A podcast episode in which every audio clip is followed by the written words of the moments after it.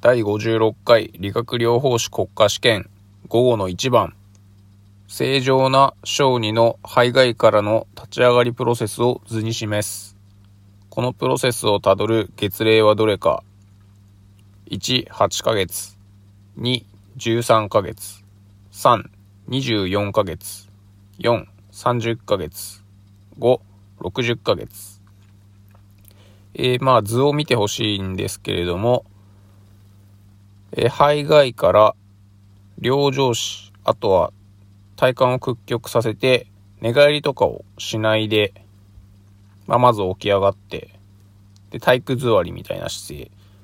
そこから立ち上がる。っていうような立ち上がり方ですね。えー、まあ、まず1番、2番。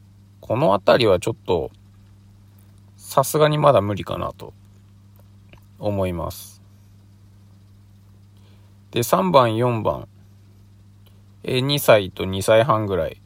ちょっとわかんないですけど、これぐらいの小さい子でも、えー、できるのかな？ちょっとわからないんですけど、イメージですけども、なんかできなそうな感じです。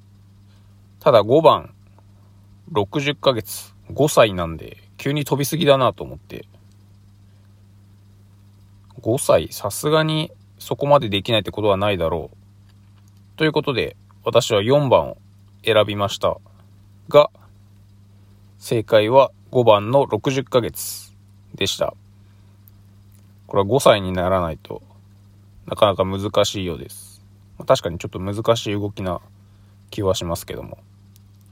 今回は以上です。